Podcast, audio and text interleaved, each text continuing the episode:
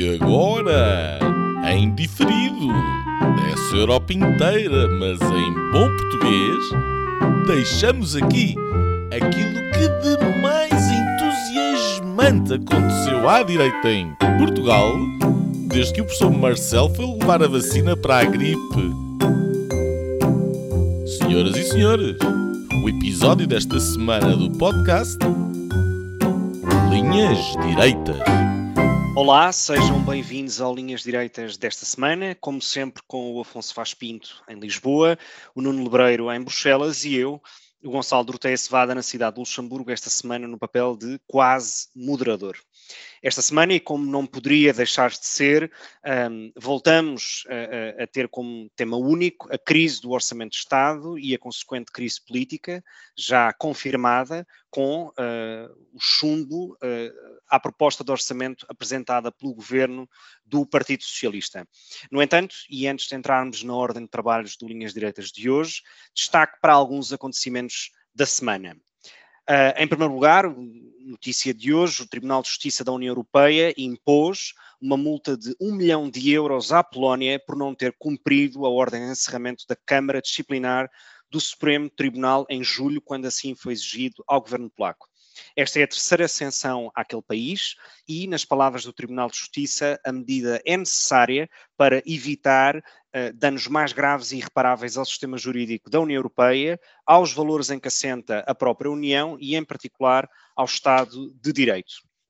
Um, ainda, de acordo com o relatório da O C D E publicado hoje, nas, maiores, nas vinte maiores economias do mundo, quase metade das emissões de C O dois relacionadas com a energia estão atualmente cobertas por tarifas de carbono. Um, no entanto, afirma ainda a O C D E que é preciso ir mais longe se os países de facto quiserem concretizar as ambições climáticas de longo prazo. À boleia deste relatório, um outro, desta vez da Comissão Europeia, publicado ontem, terça-feira, vinte e seis de outubro, onde faz um balanço sobre os progressos da União na realização da transição energética e onde conclui que em dois mil e vinte, um, e pela primeira vez, as energias renováveis ultrapassaram o uso de combustíveis fósseis na produção de eletricidade no espaço da União Europeia. Quarto, no Brasil, foi aprovado o relatório da Comissão Parlamentar de Inquérito que investigou os alegados crimes e falhas cometidas por Bolsonaro durante a pandemia.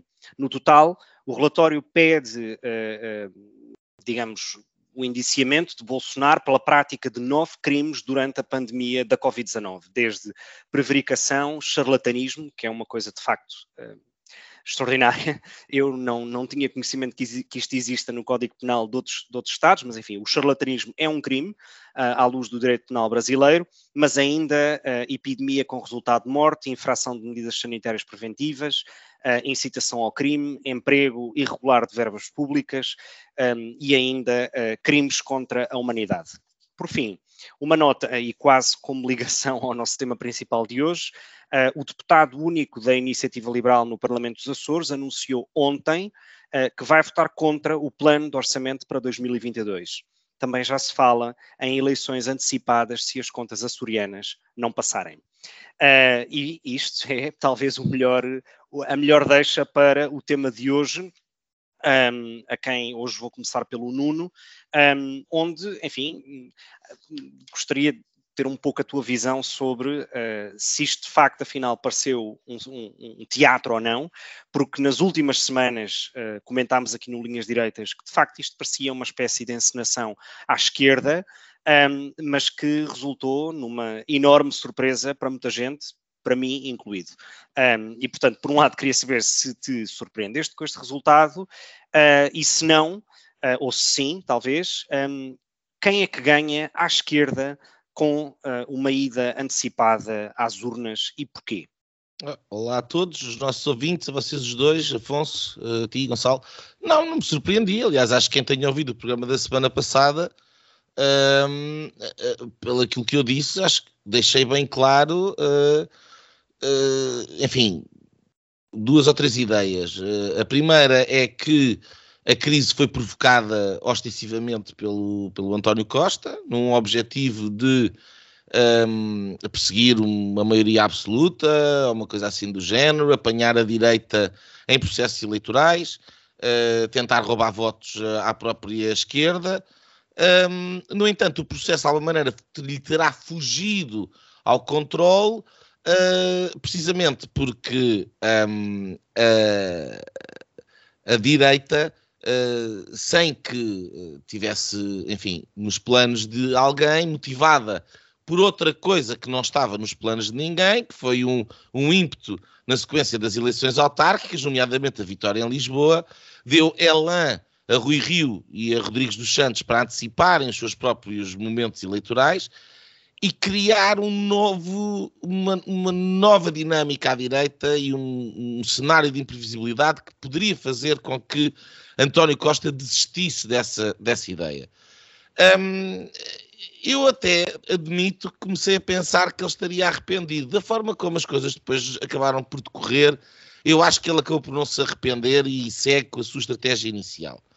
E isso porque hum, houve aqui várias janelas de solução, sendo que a mais extraordinária só se soube ontem, uh, que tem a ver com os deputados do P S D da Madeira, mas que o próprio António Costa recusou.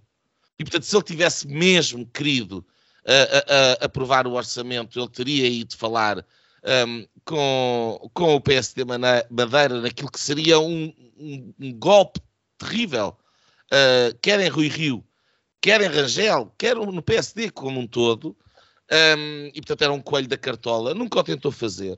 As negociações com o Bloco de Esquerda também não, não, não foram muito aprofundadas, a, a, aquelas medidas foram todas elas praticamente um, a, encolheu os ombros e dizer isto não faz parte do orçamento, não tem que ser discutido, a, e portanto a, a, não houve uma negociação propriamente séria e, e, e fechou-se naquela negociação com o P C P, sabendo já de antemão que o Partido Comunista era aquele a quem mais interessaria este cenário de eleições antecipadas, precisamente uh, porque tem uma, uma, uma base de apoio mais contestatária e, e que precisa de cuidar dela e, portanto, não poderia ficar eternamente nesta posição de muleta da geringonça.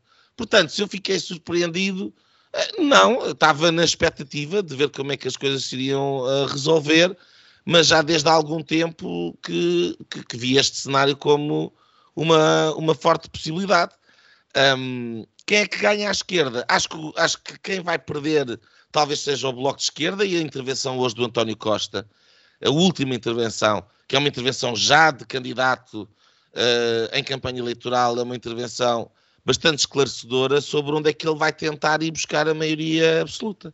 Ele vai tentar ir buscar a maioria absoluta ao Bloco de Esquerda e aos votos, do, de, e aos votos da geringonça, dizendo que não há responsabilidade nestes dois partidos para termos uma maioria estável à esquerda. Portanto, se querem continuar a ter uma maioria estável à esquerda, em vez de votarem no Bloco de Esquerda, votem no Partido Socialista para uh, uh, que eu tenha maioria absoluta. E, portanto, uh, uh, o Bloco de Esquerda ficou aqui entalado, digamos, entre uma situação uh, que é complexa, que, por um lado, o seu eleitorado é um eleitorado de protesto e, portanto, ele não se pode eternizar numa solução de poder uh, com o Partido Socialista e, ao mesmo tempo, uh, uh, uh, agora vai ser uh, acossado por ser o, o bote expiatório, digamos, de uma, de uma falência, de uma, de uma solução mais à esquerda. Portanto, é um bocado preso por ter cão e preso por não ter, e é uma posição difícil. O António Costa é muito hábil. Uh, eu penso que ele imagina ter a direita mais ou menos, com Rio teria mais, ter a direita mais ou menos resolvida, que ele diz que não é alternativa, e portanto vai-se concentrar em avançar pela esquerda adentro e tentar alcançar a maioria absoluta, que era o, o objetivo disto tudo. A tal encenação, e termino, é precisamente aquela ideia de que uh, de alguns meses para cá uh, o António Costa se convenceu que tinha muito boas sondagens, que ia ter uma grande vitória nas eleições autárquicas e que teria condições para ter uma maioria absoluta. Um dos, um dos pontos que poderia, uh, dois, dois pontos que poderão indicar e fortalecer esta, esta tese é, primeiro, o atraso da remodelação governamental. Portanto, o António Costa atrasou, atrasou, atrasou, provavelmente porque imaginaria que este seria o cenário, portanto não iria querer mexer duas vezes em, num curto espaço de tempo, queimar cartuchos. Outra indicação, e que foi referida pelo José Manuel Fernandes, eu não sabia, Ele, ele referiu isto no seu contracorrente há dois ou três dias. Este foi o primeiro orçamento dos sete orçamentos uh, de António Costa, que não foi em negociação prévia feito com o P C P e com o Bloco de Esquerda. E, portanto...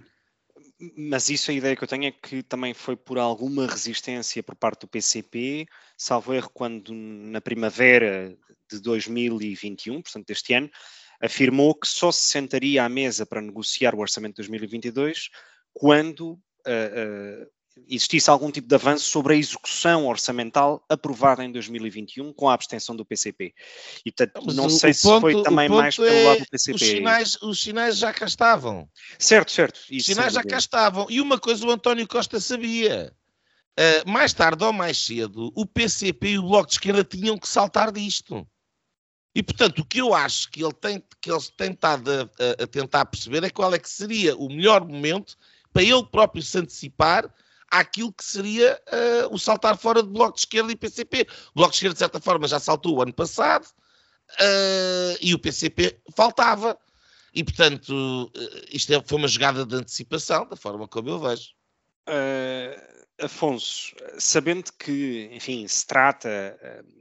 Basta mesmo uma análise muito, muito high level das próprias medidas, mas que se trata talvez uh, uh, do orçamento mais à esquerda alguma vez apresentado pela geringonça, ou seja, pelo Partido Socialista desde dois mil e quinze, dezasseis.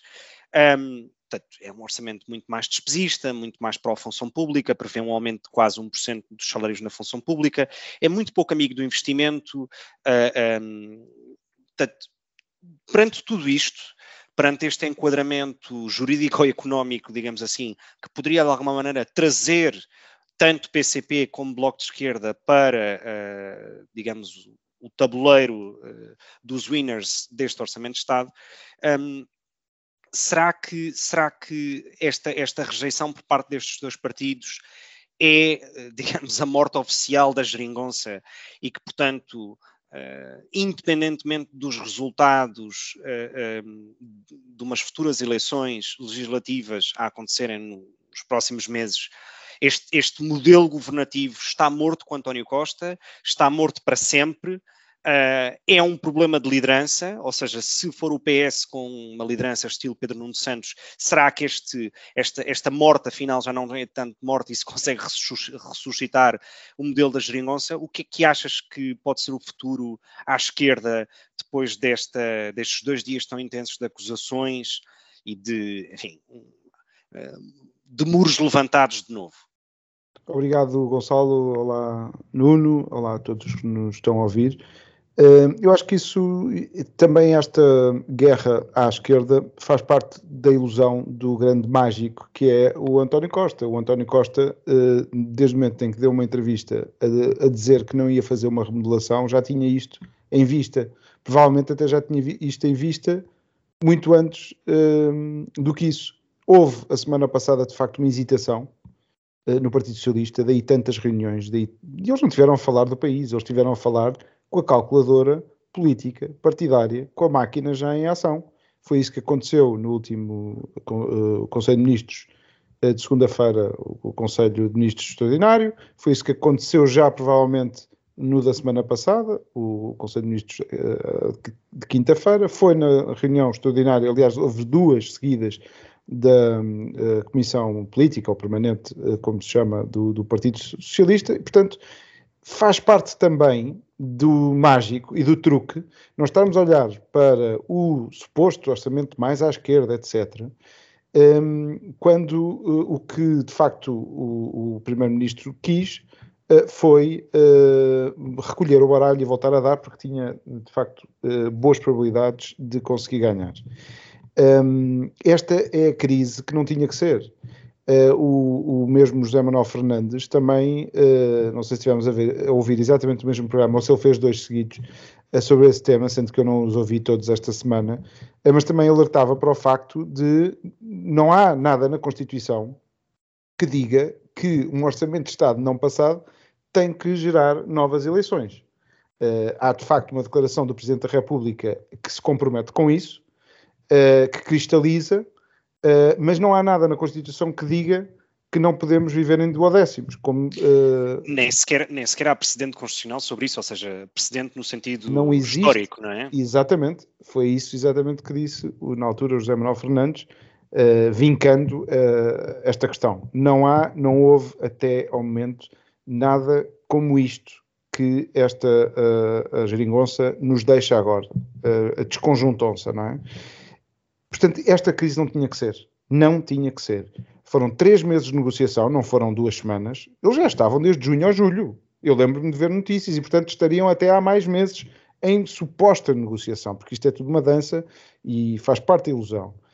De mais de seis anos de uma parceria de esquerda. Uh, houve arrogância de todos os lados.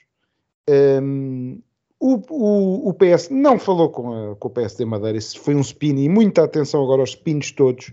E foi, essencialmente, para apanhar ali em falso. O, o Rui Rio, coitado, ficou a olhar para as câmaras com uma cara de, de, de pasmo, quando isso uh, não aconteceu. E também o episódio do Rangel, esse aconteceu e foi chamado. E, o do, e tentarem fazer o spin, que é o Rangel que estava a negociar aí uma... Exatamente, ou seja, de, muito cuidado agora com os, os spins todos, porque a, as máquinas partidárias estão todas em ação. E há umas melhores que outras, não, nem, nem sequer vou dizer qual. Uh, e, portanto, eu vi agora uma notícia em que o, o Miguel Albuquerque dizia que nunca ninguém falou com ele. Portanto, ele nem sequer pôs a hipótese e andou uh, o país inteiro, meio-dia, porque o P C P e não se entendia, não sei o quê, a pensar que o P S D ia ser ultrapassado. Enfim, em queijos limianos, etcétera.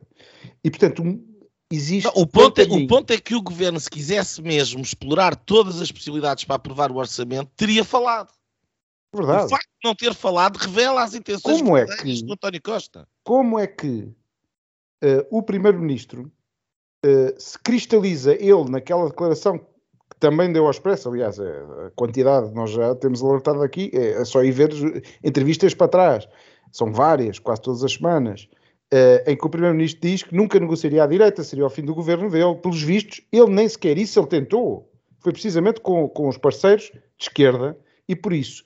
Tudo o que nos desvia o olhar da crise que é aberta por P S, P C P e Bloco de Esquerda, e eu estou a falar da crise política, e é a calculadora política, mas eu não, não me interessa a calculadora política, eu peço imensa desculpa, porque eu, eu vejo o Primeiro-Ministro no, a iniciar o seu, o seu agora o, o discurso de hoje à tarde, um, a dizer que se sente confiante. Ele está confiante. Eu não estou nada confiante. Porque agora é a segunda coisa que eu queria dizer, que é, qual é o critério com que olhamos para esta crise? É o critério do profissional, do trabalhador que passou dois anos de pandemia e que trabalha num restaurante ou que ficou sem trabalho, que trabalha no turismo, que não sabe o que é que vai acontecer à sua empresa, que vê os, os preços a subirem uh, a pique, em que vão ter o, o preço da gasolina é já. Portanto, daqui a dois, três meses cá já não consegue encher o, o depósito. Depois são os preços dos, dos bens que não consegue comprar. E o país está... perante uma tempestade perfeita. Agora vejam, nós vamos ter eleições em janeiro ou fevereiro. Nós vamos ter a pandemia, a último, se calhar, o último suspiro desta pandemia, uh, ali para janeiro, como foi o ano passado, ou seja, se não é a pandemia, é a gripe normal, ou seja, vai ser uma altura má. Nós já tivemos eleições presidenciais, tudo funcionou, devemos ter, olhar friamente para os problemas, não, olhar, não entrar em pânico, nem sequer se vai alterar o ciclo político por cá, porque é uma questão de organização. Mas reparem que nós estamos a entrar numa altura de muita incerteza. Eu digo-vos uma coisa, se eu quero eleições, eu quero, eu queria já há, há um ano, há dois anos. E, e porque, de facto, este orçamento não está preparado para, para as crises que aí vêm. Porque tiveste eleições, tal, tiveste tá eleições há dois anos. Ganhas pelo eleições, Partido Socialista. Mas eu preferia... Uh, ter uh, tido as cartas todas em cima da... Certo, da não, e a verdade é que os últimos dois anos o mundo mudou demasiado e, portanto, mudou. Parece que foram dez anos em dois, não é? E mudou numa coisa, tirou-nos, e com isto me calo, tirou-nos a margem. Nós tínhamos uma margem, achávamos que tínhamos tempo para esperar pelo desastre, pela estagnação, etcétera. Nós agora temos a tal tempestade perfeita, a inflação a vir em nossa direção, uh, e nós não estamos preparados. E não estávamos preparados com este papel, com este orçamento, que já não é, uh, e vamos estar ainda pior preparados com este escândalo, porque as pessoas, os cidadãos estão a olhar de longe para o que se está a passar no hemiciclo. Eu acho inacreditável sequer perdermos uh, tempo a discutir quem ganha, quem que perde. Ora, o P C P vai desaparecer. Claro que o P C P agora vai jogar, está a fazer o detach desta, desta geringonça, está, está-se a afastar e está a preparar as outras eleições. Eles agora não têm problemas de, de chegar a ter quatro, três deputados para depois ganhar mais à frente quando, quando o P S for abaixo. Enfim, mas prometi que me calava. Um... Eu, eu, eu queria comentar algumas das coisas que vocês disseram. Um... E, e por um lado, ou seja, até, até queria deixar isto claro, que é, eu não, eu não, eu não, honestamente eu não sou nada pessimista com ir a eleições antecipadas. Aliás, há dois programas atrás, quando fizemos uma análise mais detalhada, ou digamos mais técnica às, aos deméritos desta proposta, desta proposta de Orçamento de Estado, fomos bastante críticos quanto ao seu conteúdo, àquilo que propunha, etcétera. E portanto, honestamente, entre ter esta proposta do Orçamento de Estado ou ir a eleições antecipadas, eu prefiro ir a eleições antecipadas. Um, porque, de facto, não, não, não vejo problema. É a democracia a funcionar e acho que não há mal nenhum nisso. Ô Gonçalo, um, já agora, isso e os ciclos, para duodécimos e podemos e escolher, ciclos, escolhemos ali um duodécimos aí de dois mil e catorze, pá, um do, do Passos Coelho. Não vamos ao do ano passado, vamos ao duodécimos. Não, mas a, um questão, desses, mas, mas a questão é que, historicamente, quando estás em duodécimos, tens que utilizar o período homólogo do ano anterior. E, portanto, eu sei. Mas, mas pronto, eu... enfim, a questão é, e portanto eu não vejo mal nenhum em, em, em irmos a eleições antecipadas, de todo. Uh, e se de facto a geometria parlamentar não mudar uh, com, uma, com, com novos resultados, ou seja, com, com, com resultados saídos de umas futuras eleições legislativas antecipadas, também não há mal nenhum nisso. Uh, ou seja, é a vontade das pessoas, e é a vontade das pessoas que tem que ser respeitada. E portanto, eu aí concordo com essa afirmação, aliás, de Marcelo Rebelo de Sousa. Agora, sobre esta questão das eleições antecipadas ou não, não vejo propriamente um problema. Eu concordo claramente com o Nuno quando ele diz que o maior penalizado à esquerda espera-se que seja o Bloco de Esquerda. Perfeitamente. Porque, aliás, a inutilidade em política de facto mata. Ou seja, quando a percepção que é dada ao eleitorado de que há um partido que ou é o partido mais pequeno de uma coligação de governo ou é um partido que tem um, sendo mais pequeno, apoia uma solução de governo, uh, uh, mas simplesmente no Parlamento, e esse partido deixa de ser útil, uh, porque não cede, não sai da posição onde começou qualquer negociação, esses partidos tendem a desaparecer ou claramente a ser penalizados em eleições uh, seguintes. Eu, aliás, não sei se alguma vez foi feito algum estudo sobre isso, mas eu tenho as minhas convicções de que o momento irrevogável do Paulo Portas, a meio da governação da Troika, penalizou e muito o C D S nas eleições seguintes,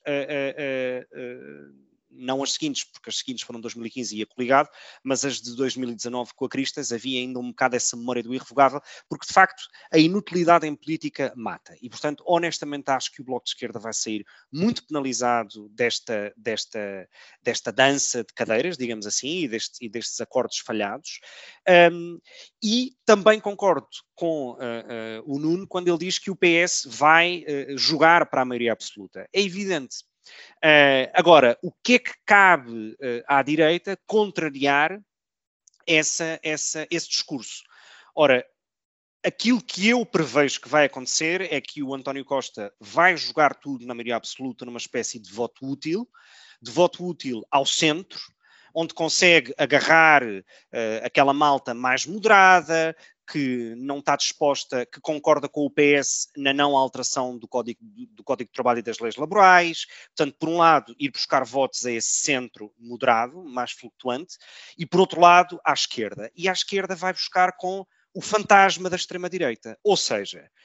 Ou há uma clarificação por parte de quem seja o líder do P S D nessas eleições, de que conosco não há acordos possíveis com o Chega, ou o uso por parte do P S dessa mensagem, desse medo de ou votam em nós ou vem aí a extrema-direita, uh, um, vai jogar muito e muito a favor do voto útil ao Partido Socialista. E, portanto, estrategicamente, eu acho que o P S vai jogar isto e cabe ao P S D, como o maior partido do centro-direita, contrariar essa, essa, essa mensagem, porque só assim vai conseguir canalizar votos do centro, de centro que não vota, que prefere votar P S, que prefere votar P S a ter um governo de coligação ou um acordo de coligação com o Chega.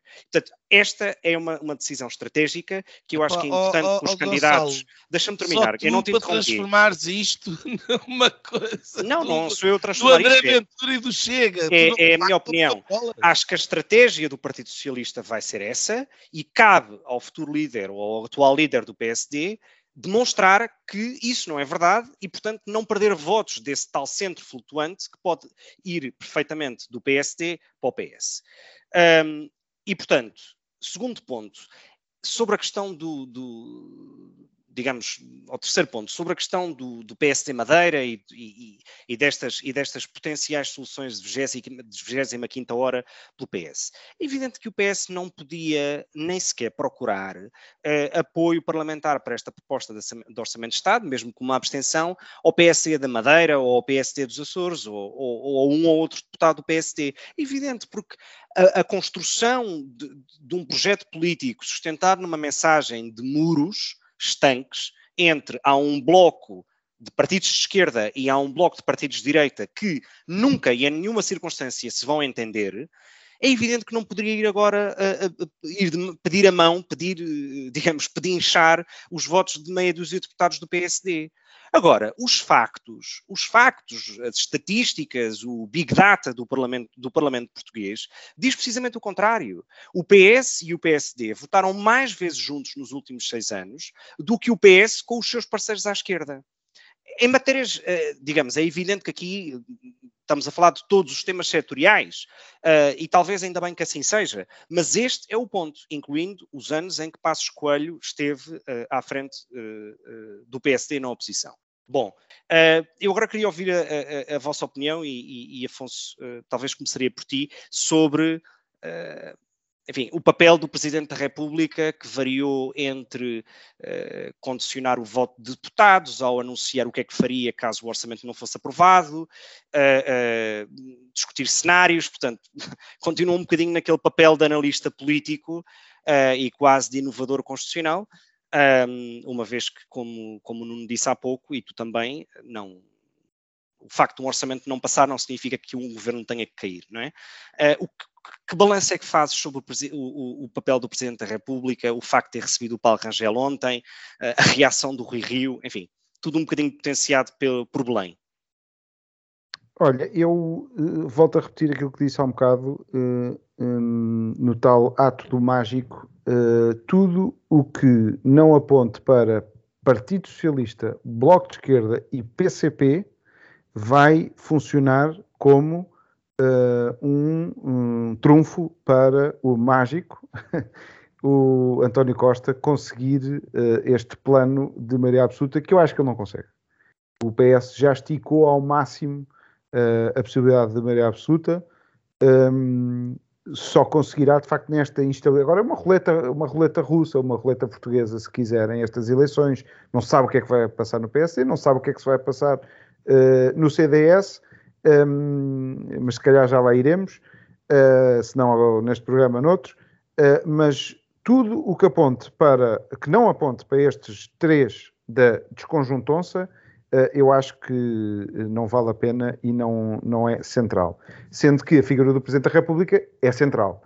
E, portanto, o que tu me pedes é uma opinião sobre uh, a atuação, que não acho que seja, imagino que o Nuno terá uma opinião bastante diferente e bastante mais vincada, Uh, uh, negativa em relação ao Presidente da República. Acho que eu não acho bom que ele tenha feito aquela cristalização na, na, no tal automatismo do fim de um orçamento para o fim de um governo. Uh, acho que foi imprudente, um, mas não, não, não lhe atribuo as culpas desta, desta, deste fotofinish da geringonça. Fotofinish, eu só vejo três, uh, este tripé. Não vejo o, o, o Presidente da República. Um, Enfim, até, até pela... Eu acho que nós temos uma coisa mal resolvida com a figura do Presidente da República, uh, que não tem um peso assim, então tem de facto a bomba atómica, tem aqui uma, uma palavra a dizer, mas não é por falta de vontade, uh, até contributo do Presidente da República, que esta solução não tem a tal estabilidade. Ele está sempre com esta bandeira da estabilidade. Já agora, se a estabilidade é boa ou má, uh, não sei se uh, só cinco primeiros ministros nos últimos quarenta anos em quinze eleitos conseguiram assegurar mandatos até ao fim, como dizia hoje o Público. Eu acho que é um bem a estabilidade. Não quer dizer que seja um bem esta solução governativa, não é isso que eu estou a dizer. Mas a previsibilidade é uma coisa que nós temos muito mal resolvida no nosso sistema e no, no nosso país, e isso tem um preço. Aliás, eu gostava de saber quanto é que custa esta, esta crise, uh, para começar na, nas contas que de, de facto interessam. Um, e pronto, e já agora as próximas eleições serão muito diferentes de, de, do que vamos, enfim, mas deixo-as para um segundo bloco. Nuno, achas que uh, Marcelo aprendeu, digamos, a lição uh, e não voltará a dar posse a um governo sem que exista um acordo escrito, tal como Cavaco Silva o exigiu na geringonça um ponto zero? Seja ele de esquerda, de direita, enfim. Acho que ninguém no seu juízo perfeito faz ideia do que é que o Marcelo faz ou deixa de fazer. Ninguém sabe. Uh, oh, oh, Afonso, eu não... Sabes, uh, pegando no teu ponto e concordando que qualquer coisa que nos distraia da falência, da implosão da própria geringonça, uh, quer dizer, o Marcelo é isso. O Marcelo distrai da questão da geringonça. O Marcelo criou um conjunto de factos, um conjunto de, de, de, de situações um, que, que o transformaram num ator, um, em ambos os sentidos do termo, porque está a representar e porque está ativo, e, uh, e não, não, não, não, não deveria ter feito. E, portanto, ele próprio serve de desculpa para aquilo que, uh, uh, que, para aquilo que está a acontecer, precisamente porque, porque é um incontinente uh, político. Quer dizer, quem é que contribuiu para transformar este momento imediatamente um, uh, num momento de instabilidade à, ao dizer que, que, que iria haver eleições antecipadas? Foi o professor Marcelo. Quem é que contribuiu, como o Gonçalo dizia agora, para este momento de instabilidade quando aceitou o governo uh, de socialistas com o apoio de comunistas sem o acordo escrito? Foi o professor Marcelo.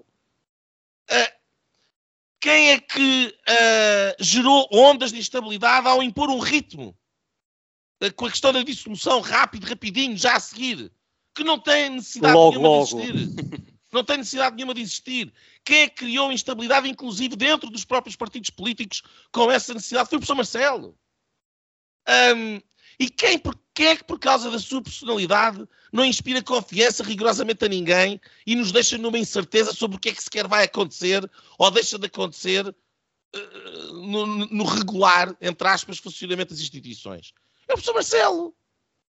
E o ponto é este, o ponto é que enquanto Marcelo Rebelo de Sousa for Presidente da República, não há regular funcionamento das instituições. Porque ele é um fator de irregularidade, de instabilidade e, e, e de, de, de perversão daquilo que, que é o próprio papel do Presidente da República. E isto é uma tragédia para Portugal. Ponto final. É só isto.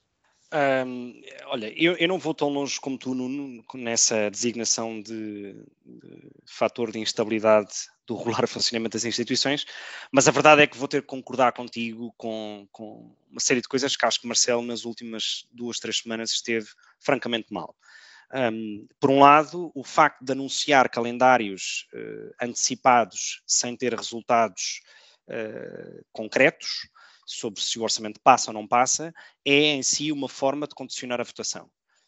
Um, e, portanto, Marcelo está a ir muito mais além daquele que é o papel de um Presidente da República à luz da Constituição.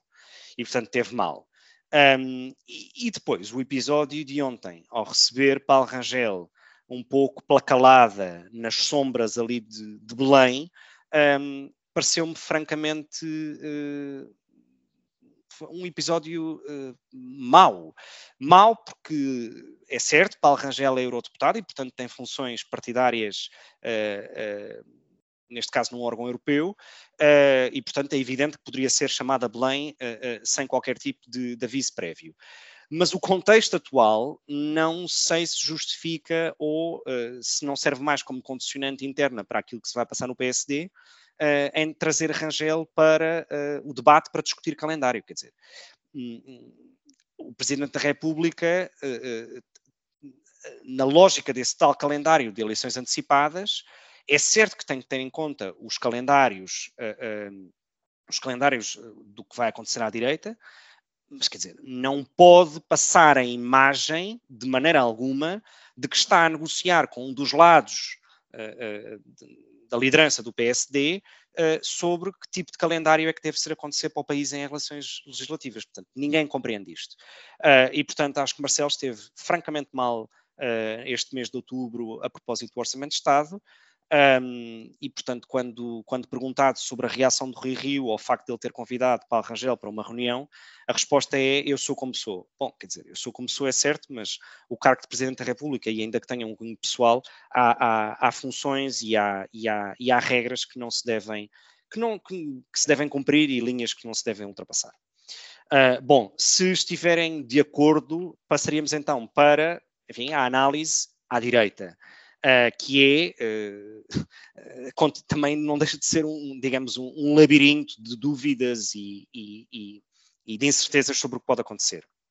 Uh, uh, Afonso, podemos ir partido por partido, e aí dou-te liberdade total para, para comentar, mas aquilo que vimos foram uh, uh, movimentações por parte das atuais lideranças, tanto do P S D como do C D S, em tentar condicionar uh, os próprios mecanismos de democraticidade e de democracia interna dos seus próprios partidos, seja para uh, não realizar conselhos nacionais ou, ou, ou convocatórias de congressos antecipados, adiados para depois de legislativas, antes, enfim. Uh, uh, achas que, achas que por mais crise política que estejamos perante, uh, que se justificaria uma não, uma não legitimação antecipada, ou seja, antes dessas eleições, de qualquer um dos atuais líderes do P S D e do C D S? Haveria algo que justificasse que fossem Rui Rio e, e, e Francisco Rodrigues dos Santos a irem uh, como cabeças de lista a primeiros-ministros uh, uh, nas próximas legislativas? Olha, eu acho que, tal como já tinha dito várias vezes, a direita tinha muito menos tempo do que achava para resolver os seus, os seus problemas. Aliás, houve ali uma janela de este ano, e havia agora esta, estava toda a gente a apontar para esta, para se mudar as, as lideranças, porque nós estamos mesmo com pressa. Há um problema em nossa direção e, portanto, os problemas precisam de soluções, e as soluções são... são apresentadas nos partidos, e é este o sistema cheio de falhas que existe, que é a democracia, e é assim que funciona. Um, foi pela, por uma leitura de, das eleições de, das autárquicas, que eu acho que é sempre uma leitura que não deve ser feita, uma leitura nacional de eleições que são locais, mas é sempre feita, que os dois líderes dos dois partidos resolveram antecipar o, o, os seus atos eleitorais. Quando viram que havia uma possibilidade de uma crise política, aceleraram, uh, afinal, para uh, acelerar, não, em vez de acelerar os seus atos uh, eleitorais, quiseram atrasá-los ou até, se na dia, adiá-los para as calendas para nunca mais acontecerem, porque Desculpa, toda a gente quer ir a eleições, não é? Nesse caso até foi um bocadinho ao contrário. O P S D, uh, uh, digamos, tentou acelerar, ou melhor, uh, a direção do P S D queria atrasar, Uh, uh, e foi acelerado. E a direção do C D S queria antecipar quando a oposição queria atrasar. Portanto, foi precisamente ao contrário. Eles já quiseram uma coisa e o seu contrário, às vezes no mesmo dia, como, como falámos na semana passada. E, portanto, isso, são todos apanhados na curva. Um, é claro que estes partidos estão doentes. Estes partidos estão doentes, não estão preparados. Acho que o P S D está bastante mais preparado, como eu já tenho vindo a dizer. Acho que o Rui Rio oferece os mínimos, e oferece. Aliás, ontem ele fez uma, uma boa intervenção no, no Parlamento. Já vem tarde, é pena. Um, não acho compreensível aquela, aquele discurso do picanço, uh, porque de facto o Rui Rio, quando está a bater nos P S Ds, uh, ele fica, parece que há ali um, um alento de alma naquele homem, que não, geralmente não bate no P S, mas quando é para é bater no, nos seus companheiros, uh, enfim, não sei, uh, tem, tem ali, uh, aquele discurso do picanço é um discurso completamente, faz parte deste ar de escândalo do português comum, que olha para, esta, para este circo uh, de loucura em que se transformou o hemiciclo uh, e, a, e a cena política. Um, acho que há tempo, uh, aliás, olhando para aquilo que aconteceu noutros, noutras uh, situações, como já foi muito recordado nestes dias, uh, Jorge Sampaio e, e, portanto, a espera que haja um, uma, uma escolha uh, atempada dos partidos políticos, porque interessa gerir as crises, não à pressa, mas que sejam bem resolvidas, depressa e bem, mas se não for possível, não, uh, que seja mais devagar, mas bem. E, portanto, o resolver a situação política, até pela legitimidade destes que vão a eleições, uh, os partidos estão uh, atravessados ao meio. Uh, neste caso, acho que o P S D tem, tem mais probabilidades e mais, é, é muito mais importante para a resolução do uh, final e, e, e, portanto, e acho que, que está, não vai cair nessa tentação. No caso do C D S, eu vejo a coisa muito mal parada, com o tal Jota a vir ao de cima, e com esquemas tentar nem sequer ir a, ir a eleições. Uh, e, portanto, é bom que os partidos se organizem e que, se puderem, no caso do P S D, que antecipem, por exemplo, o, o, o Congresso para dezembro, uh, que não o tenham em janeiro, porque as eleições devem ser no, no final de, de fevereiro e, portanto, uh, quanto mais cedo os países despacharem na, na sua resolução dos seus problemas... Já agora, é, é já agora eu, eu tenho muita esperança, eu, da cacofonia de líderes do P A N, disto, daquilo, da I E L, eu gostava imenso que houvesse aqui uma limpeza grande de pequenos partidos, eh, pelo menos para simplificarmos o nosso debate político. Sabes que eu acho que a minha expectativa é que vai ser ao contrário, é que vão ser esses os que provavelmente vão, vão crescer mais, mas talvez seja mesmo só uma expectativa. Mas desaparece o P A N e depois aparece um, a substituição aqui a meio do, da legislatura. De, Uma, agora para o Nuno, uma das coisas que, que, que se tem discutido muito, e aliás, quando aconteceu a demissão, a destituição da Assembleia da República na altura de Jorge Sampaio, grande parte da razão na altura foi porque a percepção que existia na opinião pública e na sociedade em geral é que a maioria que estava no Parlamento já não representava a, a, a maioria social que existia na altura da dissolução. E, de facto, isso comprovou-se com a maioria absoluta de José Sócrates, a primeira. A primeira e única, na verdade. Um, ora, esta antecipação das legislativas, aquilo que se espera, como, porque, no fundo, é, é, é, é, é, é, digamos, o tiro de partida para ultrapassar um impasse político que está claramente instalado neste momento, porque não se conseguem formar maiorias positivas, só maiorias negativas, juntando direita e esquerda, e extrema-esquerda, na verdade.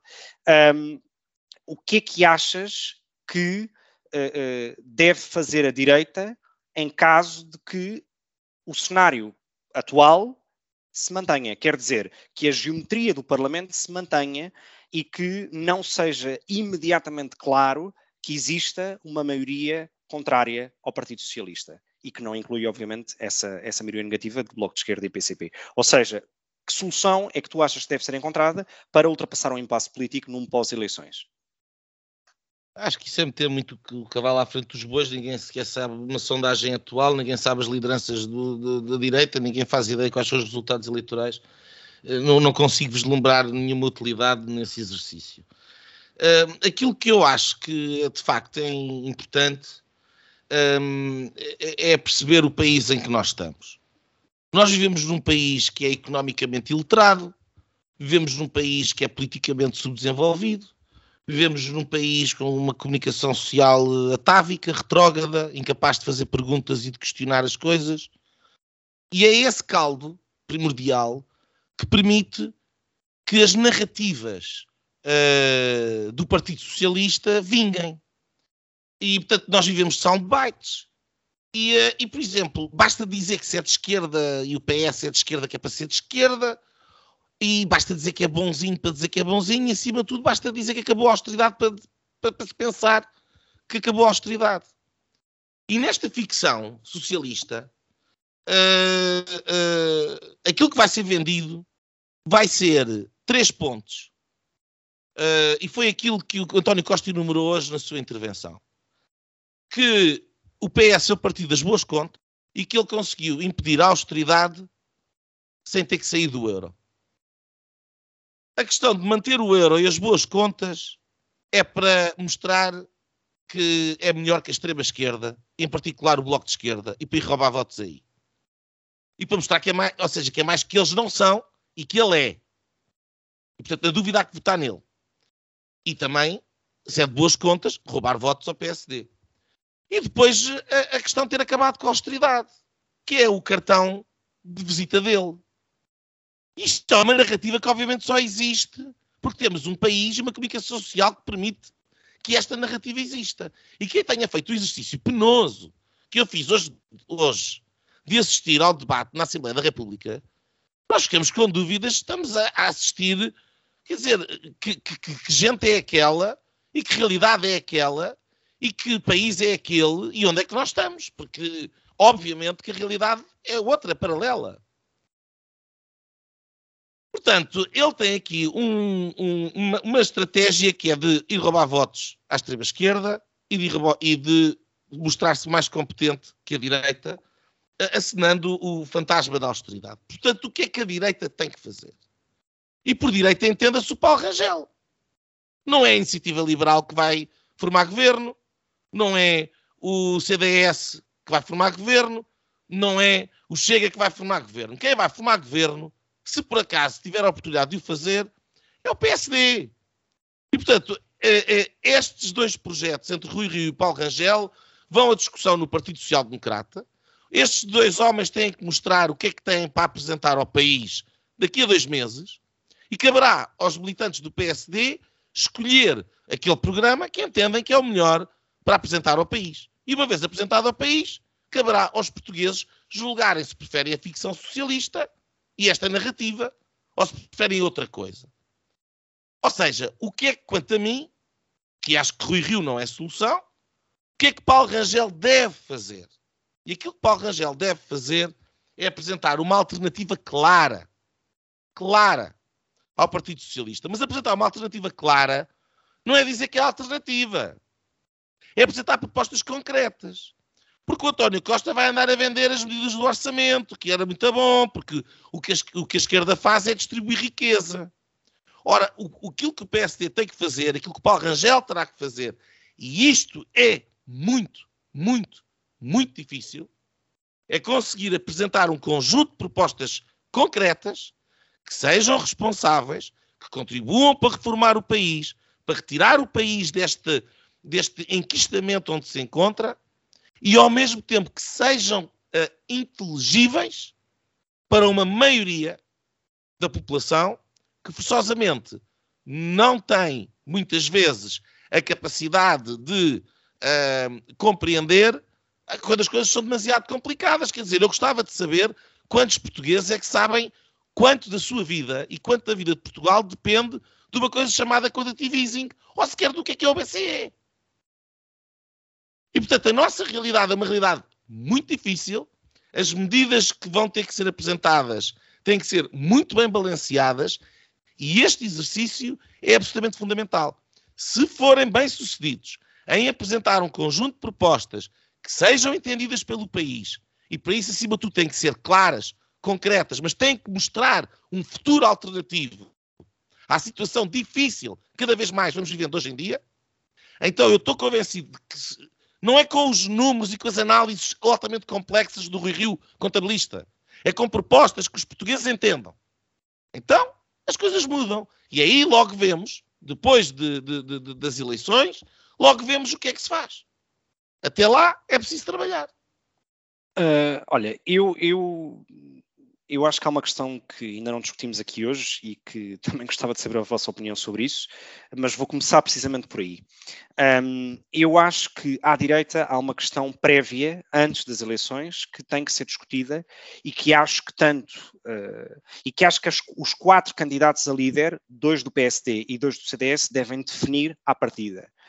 Em caso de uh, uh, proposta, uh, qual é a vossa visão, uh, qual é a vossa visão concreta sobre irem coligados às eleições legislativas? Ou seja, são ou não favoráveis a uma coligação pré-eleitoral esti- estilo P A F, como foi feita em dois mil e quinze? Eu acho que devem ir, uh, e por dois motivos. Um motivo, enfim, porque acho que é a única maneira do, do C D S sobreviver Uh, eleitoralmente uh, a estas eleições. E segundo motivo, porque pelo próprio método onde, em princípio, se consegue uh, uh, ter mais mandatos, ou seja, mais deputados, numa lógica de coligação. E, portanto, Acho que isto é uma questão fundamental, talvez mais fundamental para o C D S do que para o P S D, e aliás tem sido uma suposta questão de divisão entre, entre a atual direção e, e o Nuno Melo e os seus apoiantes.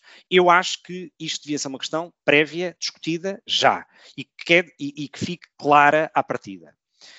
Um, depois, o segundo ponto, é evidente que, uh, uh, é evidente que têm que existir medidas claras, e muitas vezes naquilo um bocado que o Nuno disse agora e que me parece que faz todo sentido, é que muitas vezes uh, o discurso político, ou das duas uma, ou é demasiado vago, uh, no sentido que diz umas coisas para encher telejornal, ou é demasiado técnico. E falta, de facto, esse meio termo. Ora, no, no discurso de Paulo Rangel, eu acho que ele tem tido esse, esse, esse mérito e essa capacidade, talvez nas suas enormes qualidades de tribuno, diria, um, tem conseguido essa capacidade de fazer um pouco a síntese entre demonstrar esse, de facto, conhecimento técnico, ou quando não o tem, ir buscar alguém que o tenha, e, por outro lado, ir mais além da mensagem vaga, bacoca, etcétera.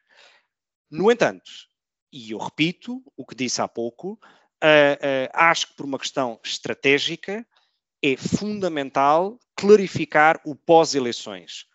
Os cenários, porque essas perguntas vão existir e o elefante na sala da direita é o Chega e é preciso clarificar se, se, é, se há admissão de um acordo ou não e se não, ou se sim, que tipo de acordo é que é.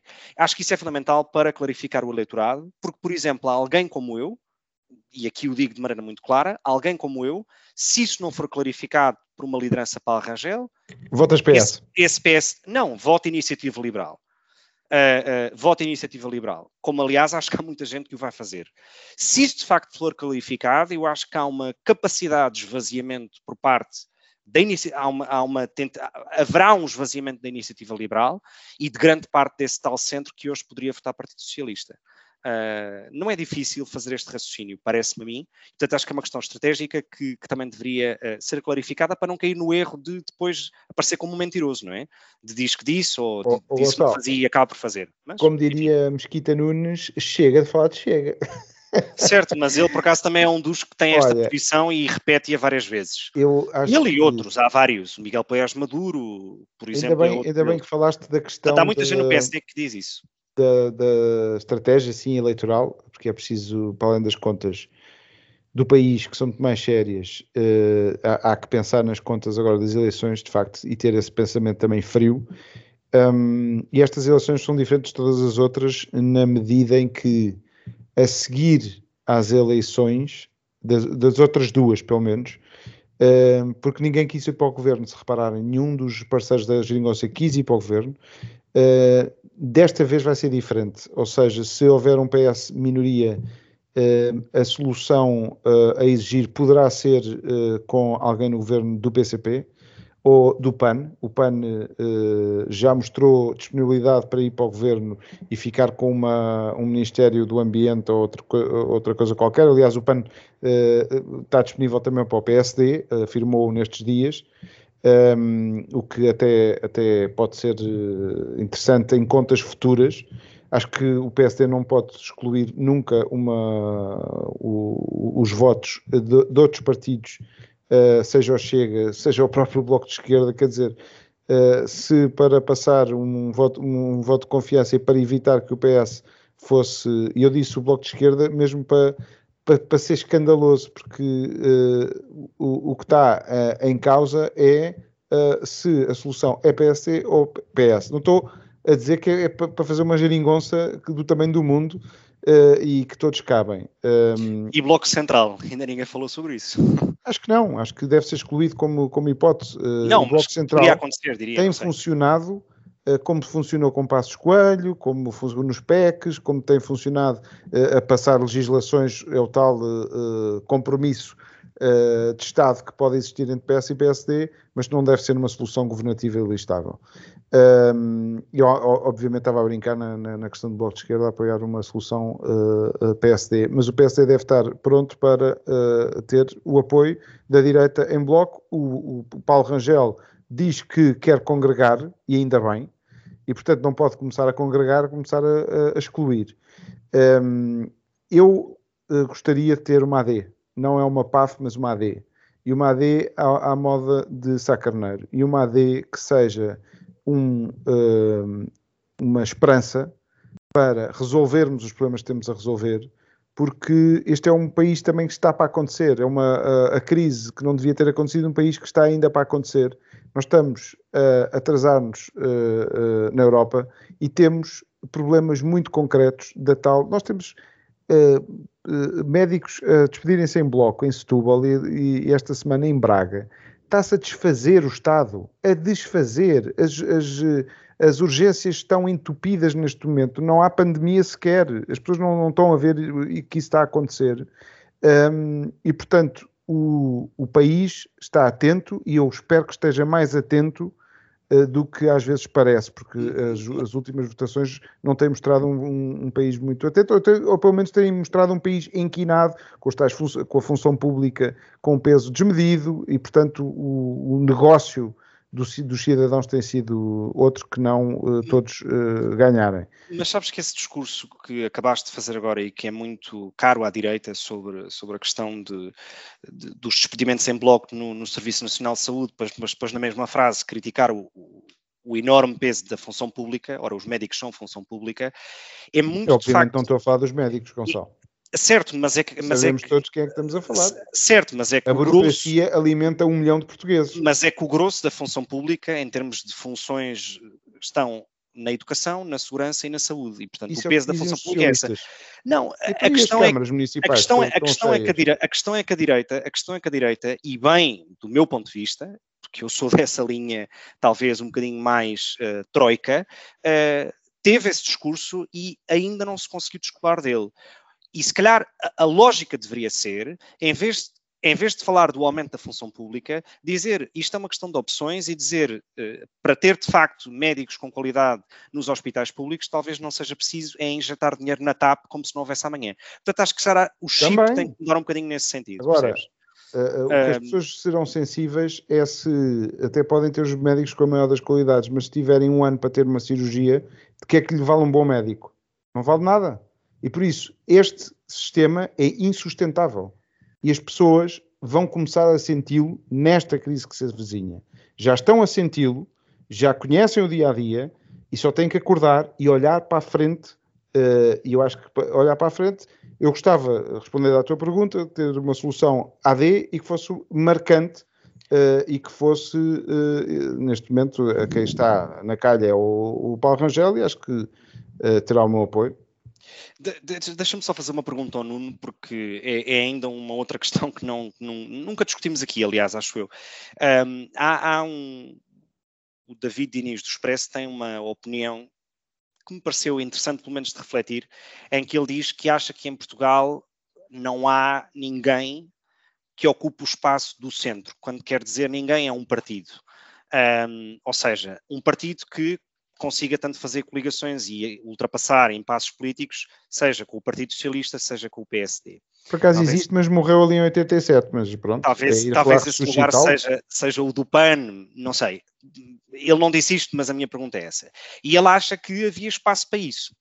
Uh, ora, pensando neste, neste tema, uh, tentei fazer alguma, tipo, algum tipo de comparação com exemplos na Europa, por exemplo, os liberais na Alemanha já fizeram coligações com a C D U e agora estão prestes a fazer uma coligação com o S P D, ou uh, o mesmo já aconteceu no Reino Unido, com, com, de novo também com os liberais. Ou seja, achas que haveria espaço em Portugal para esse tal centro, como chegou a existir em Espanha com os Ciudadanos, por exemplo, ou achas que uh, António Costa, ao derrubar o muro com o P C P e com o Bloco de Esquerda, criou um muro tão estanque em que há dois blocos que já não comunicam de maneira alguma? Bem, acho que é um bocado, uma questão um bocado lateral em relação aqui à discussão do orçamento, não é? Quer dizer, o, o, o governo caiu hoje, vamos ter eleições antecipadas e estamos a discutir o Chega e a eventualidade de haver espaço para um partido no centro. Uh, quer dizer, uh, não, haver, ah, cenário de eleições antecipadas. Depende das pessoas, depende das pessoas, depende da qualidade das pessoas. Eu, uh, o, o, o Coutinho de Figueiredo não fez um pé de vento porque queria ficar sentado no centro, entre o P S e o P S D.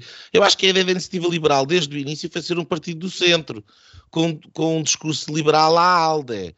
Aquilo depois mudou um bocadinho com o Guimarães Pinto e admito que, com o P S, enfim, Guterres, não vejo porque é que a Iniciativa Liberal não havia de viabilizar em função de ter algumas coisas aprovadas, e o, o, o, um P S estilo Guterres olharia para a Iniciativa Liberal como uh, uma possibilidade de, de, de poder negociar alguma coisa. Queres um, oh, oh, não, desculpa, queres um tesourinho deprimente? Num debate antigo, já vi há uns tempos, Uh, um, um debate antigo uh, com o Passos Coelho e com o da análise da situação do P S D, já não sei que crise é que era, uh, com o Alberto João Jardim, com o Alberto João Jardim afirmava: neste momento o P S D está mais à esquerda do que o P S de Guterres. Portanto, o, o Alberto João Jardim a, a posicionar o P S D à esquerda do P S na altura, pronto. Ah, o, o centro... O que é que é o centro? O centro é, é muita coisa e não é nada ao mesmo tempo. Portanto, é difícil de... É, é, eu penso que... É um milhão e meio de votos, acho, talvez. Não, não, não é isso. No o sentido em que é, é o Charneira, não é? Que decide. Claro, mas quer dizer, portanto, o centro tanto pode ser definido como o centrão, como pode ser definido aquilo que ora é de esquerda, ora é de direita. E nesse sentido, claro, não é uma coisa nem outra. Portanto, enfim, eu acho que isso não é particularmente relevante. É um battleground. Em relação, eu, eu gostava de dar duas notas em relação àquilo que o Afonso disse sobre o P A N. Acho que estás muito equivocado. Basta ter ouvido hoje a intervenção enervadíssima uh, da Inês Sousa Real, a presidente, acho que era presidente uh, o termo, um, o cargo. Um, não é secretário-geral, mas parecia, porque fez uma intervenção uh, uh, contra quem mandou emigrar, quer dizer, contra o Passos, contra a direita, e que é uma vergonha que a esquerda agora vá permitir a aprovação, uh, vá permitir, uh, enfim, e, e, quando abstiveram, até deu origem ao António Costa fazer uma menção a essa intervenção, que deu origem a grandes risadas e, uh, por parte da direita.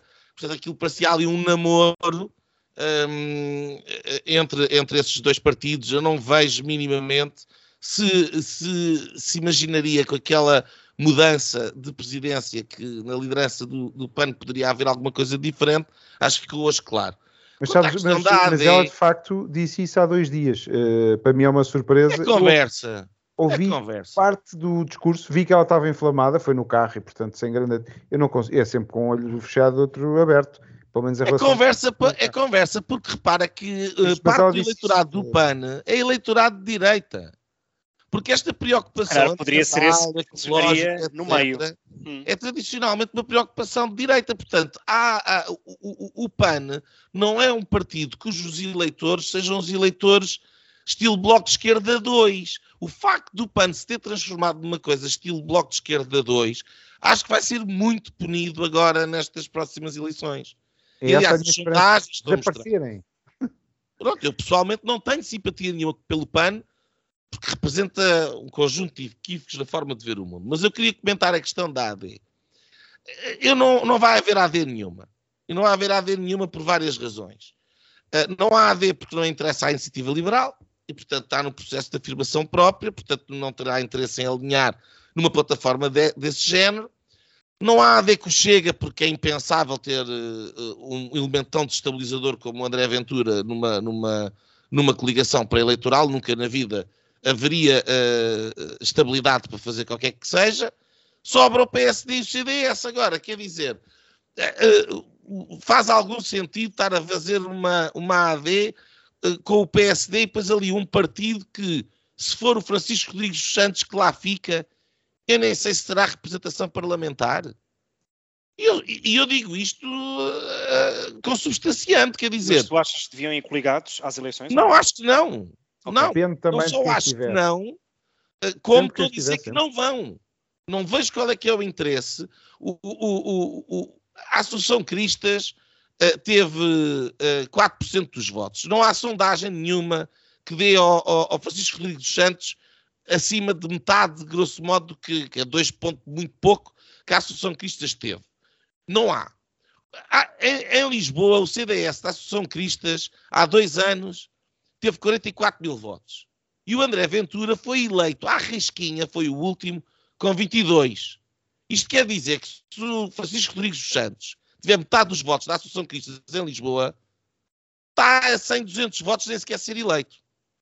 Isto é o que vale o C D S do Francisco Rodrigues dos Santos. O C D S do Melo é outra coisa. E eu acho que o C D S, há a questão dos restos, e é sempre o, o eterno debate, se o que é que vale mais, os restos, ou se vale mais uh, a abrangência. Eu acho que vale a abrangência. O, o, o, o, o Paulo Rangel não é um candidato uh, pró-conservador de direita. Sendo que o Chega é um problema à direita, e eu não vou estar aqui a discutir o raio do Chega no dia em que, que, que, que há eleições antecipadas, quer dizer, e está isto a acontecer, eu não vou estar a discutir o Chega, sinceramente, desculpem lá. Portanto, o, o, o, o, o, o Paulo Rangel vai ter um discurso para o centro, como deve ter. Espera que dê alternativa, ao contrário do Rui Rio, que era de conciliação com o Partido Socialista para fazer reformas, mesmo que fosse com parceiro júnior. Um, o Nuno Melo tem aqui um papel importante, porque ele tem um posicionamento que é conservador-liberal, tem, terá a capacidade de esvaziar em parte a uh, fuga de, de voto mais descontente para o Chega, um, e poderá ter outra força eleitoral para o próprio C D S, o que será positivo no equilíbrio da direita, porque uma direita com mais partidos é uma direita mais abrangente, da maneira como eu vejo neste momento.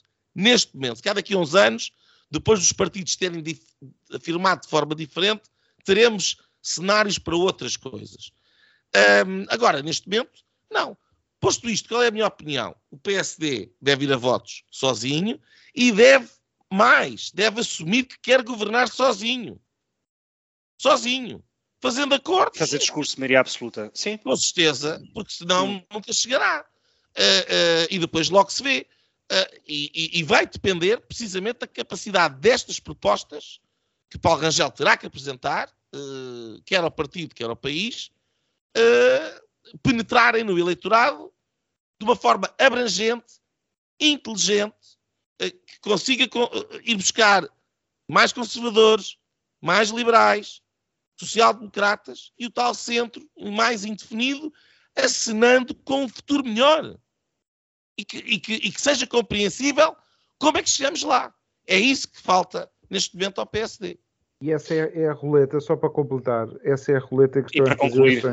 Faz para toda a linhas. diferença o P S D de Rio e de Chicão irem a jogo ou ir o, o Paulo Rangel e o Nuno Melo, que ocupam de forma muito mais lata um, o, o, o panorama político e a fuga de votos. Seria interessante, de facto, ver, uh, uh, ter um bocado duas eleições paralelas, uma com uh, as atuais lideranças do P S D e do C D S e outra com, as, com, aquel, com aquelas que, que pretendem ser as novas. Antes paralelas uh, que... Eu, eu, eu se perceber qual é que seria a diferença. Mas, se me for permitido um, um palpite, Força. Eu estou convencido que o Paulo Rangel vai ganhar as eleições no P S D hum. e o, o Rui Rio está com muito receio precisamente por isso e não vai ter escape. No C D S, eh, as indicações que vêm dali, e eu acho que o Nuno Melo ganharia provavelmente o Congresso, o problema é se vai haver Congresso ou não, porque parece-me que o C D S está tomado por uma, uh, uma visão muito pouco democrática do partido uh, e, e, e, que, e que se nestas condições o Francisco Rodrigues dos Santos acha que tem legitimação, a legitimidade, está legitimado Uh, para ir a, a, a votos, eu temo que possa ser um, um, um, um réquiem uh, do, muito doloroso para um partido com uma história fundamental na democracia portuguesa e que eu, que eu sinceramente não gostaria de assistir. Estou totalmente de acordo contigo, só não estou tão certo que o Nuno Melo ganhe, ganhe o Congresso, caso exista. Eu disse aqui há uns programas atrás, eu acho que o Chicão tem, tem o aparelho na mão e acho que a tarefa do Nuno Melo é difícil. A única coisa que eu coloco em causa nesse cenário é então porque é que não faz o raio do Congresso? É... Certo. Sim. É, se ele, porque se ele não tivesse que a conversa... Qual seria adiar, a lógica, claro. Se ele não tivesse que a conversa adiar o Congresso, eu, eu, eu, eu também estava a achar, com certeza, que, que, que, que provavelmente poderia ser esse o caso. Muito bem. Se estiverem de acordo, passamos então para as nossas linhas uh, do programa de hoje. Afonso, qual é a linha que nos trazes? Olha, uma mais lúdica, outra menos... Uh... Uma mais lúdica é que nós não falámos disso, mas uh, uh, queria mandar aqui um grande abraço para a, a Joacine Cata Moreira. Obrigado por estes dois anos. Uh, até à próxima. Uh, acho que devíamos pôr a Joacine no panteão. É mentira. É mentira. É men men men men men mentira. Devemos ter o, o livro uh, no Parlamento, meu Deus. Um, um, o que é que eu vos queria dizer? Queria-vos ler uma frase de Sá Carneiro, que tem tudo a ver com o que eu disse logo no início e, no fundo, para, para o olhar dos portugueses sobre, este, sobre esta, esta crise. Dizia Sá Carneiro, há uns bons anos atrás, o nosso povo tem sempre correspondido nas alturas de crise. As elites, as chamadas elites, é que quase sempre o traíram. E nós estamos a ver, mais uma vez, que o povo português foi defraudado da sua boa-fé. Sá Carneiro. Muito bem. Um, bom, a minha linha esta semana vai para uma, vai para uma coisa que me parece uh, estranha e, não diria necessária, mas que me parece quase ridículo. Um, os Estados Unidos uh, emitiram o primeiro passaporte de designação género X, ou seja, um passaporte de alguém que, que não se identifica nem como sendo um homem, nem como sendo uma mulher. Eu acho que isto demonstra uh, duas coisas. Por um lado, que a esquerda, um pouco por todo o lado, um, passou a ter um discurso arco-íris para os bairros vermelhos, uh, e se calhar grande parte da, da sua perda eleitoral está aí. Um, e por outro, vem segmentar mais ainda, vem segregar mais ainda uh, uma condição uh, de um grupo de pessoas com a emissão deste passaporte. Ora, isto só vai levantar, ou isto vai sobretudo levantar um problema logístico, que é uh, quando esta pessoa tiver que pedir um visto Schengen ou outro qualquer para entrar num país uh, que não tenha esta designação do terceiro sexo ou do género X, digamos assim, esta pessoa não vai poder entrar, ou então vai-se auto-violar, dizendo que se trata de um homem ou de uma mulher. E, portanto, eu acho que o debate sobre estes temas está profundamente uh, uh, desvirtuado, uh, enquinado, não se discute o essencial sobre direitos de minorias, etcétera. E, honestamente, acho que este, este, esta medida é, é não só ridícula, como uh, profundamente necessária e, e, cada vez, e, e muito mais segregadora, que entendo que não seja essa a lógica uh, de quem a pensou ou, ou implementou. Mas, enfim, Nuno, qual é a linha que trazes esta semana? A, a minha linha uh, prende-se para chamar a atenção para um ensaio Uh, que é do Vasco Rato. Uh, o, Va o Vasco Rato já esteve aqui no Linhas Direitas, teve a amabilidade de vir discutir connosco um, antes das eleições americanas de novembro de vinte vinte, um, a atualidade política americana. Ele escreveu, publicou no Novo da semana passada e está disponível no, no site, um, um ensaio sobre um, a influência da China em, em Hollywood, que, que se chama A Tarantino Consegue Resistir. Um, e, e é uma, uma breve história de como a China foi ganhando um, influência dentro dos próprios estúdios, no caso em particular da Disney, um, e, uh, e, e uma denúncia de, uh, desta hipocrisia um, uh, em que uh, Hollywood acaba por se tornar, nas palavras do, do Vasco Rato, um símbolo do indecoroso servilismo da Disney e dos demais uh, estúdios de, de Hollywood ao Partido Comunista Chinês. Uh, vale a pena ler, um, e até porque isto conjuga-se um bocadinho com aquilo que o Gonçalo estava a falar, porque também em Hollywood, também em, uh, uh, naquilo que era o antigo soft power da cultura norte-americana, que está completamente contaminado pela, pela, por este fenómeno um, desta revolução cultural woke, Uh, com a questão das minorias sexuais e dos géneros e os transhumanismos e esta coisa toda, e que sinceramente, uh, uh, para além de exagerado, ridículo, soa fake. E portanto, entre o servilismo à China e uma, uma imagem completamente uh, desvirtuada daquilo que é o mundo que as pessoas têm à sua volta, é a própria capacidade da imposição cultural dos Estados Unidos no mundo que está em desagregação. Um, além do que, obviamente, os pais que querem proteger os seus filhos uh, têm que ter muito cuidado com os conteúdos que hoje em dia, uh, e o, o canal Disney é um bom exemplo, uh, a televisão toda como um todo, tem que ter cuidado com aquilo que deixam os seus filhos ver. Muito bem, e com esta nota de alerta para pais com relação com os mais novos, um, nos despedimos. Uh, Até para a semana. Já sabem que nos podem sempre ouvir, às vezes que quiserem, nas plataformas de podcast, como Spotify ou iTunes, ou então no nosso site, linhas diretas ponto net. Despedimos-nos dos nossos ouvintes. Espero que tenham uma boa semana. Cá nos encontraremos na próxima. Até lá. E pronto, pronto. Foi assim que acabámos de ter o incomensurável privilégio de assistir ao podcast Linhas Direitas, o podcast sensação da direita, em Portugal e em português. Para a semana, juntem-se outra vez.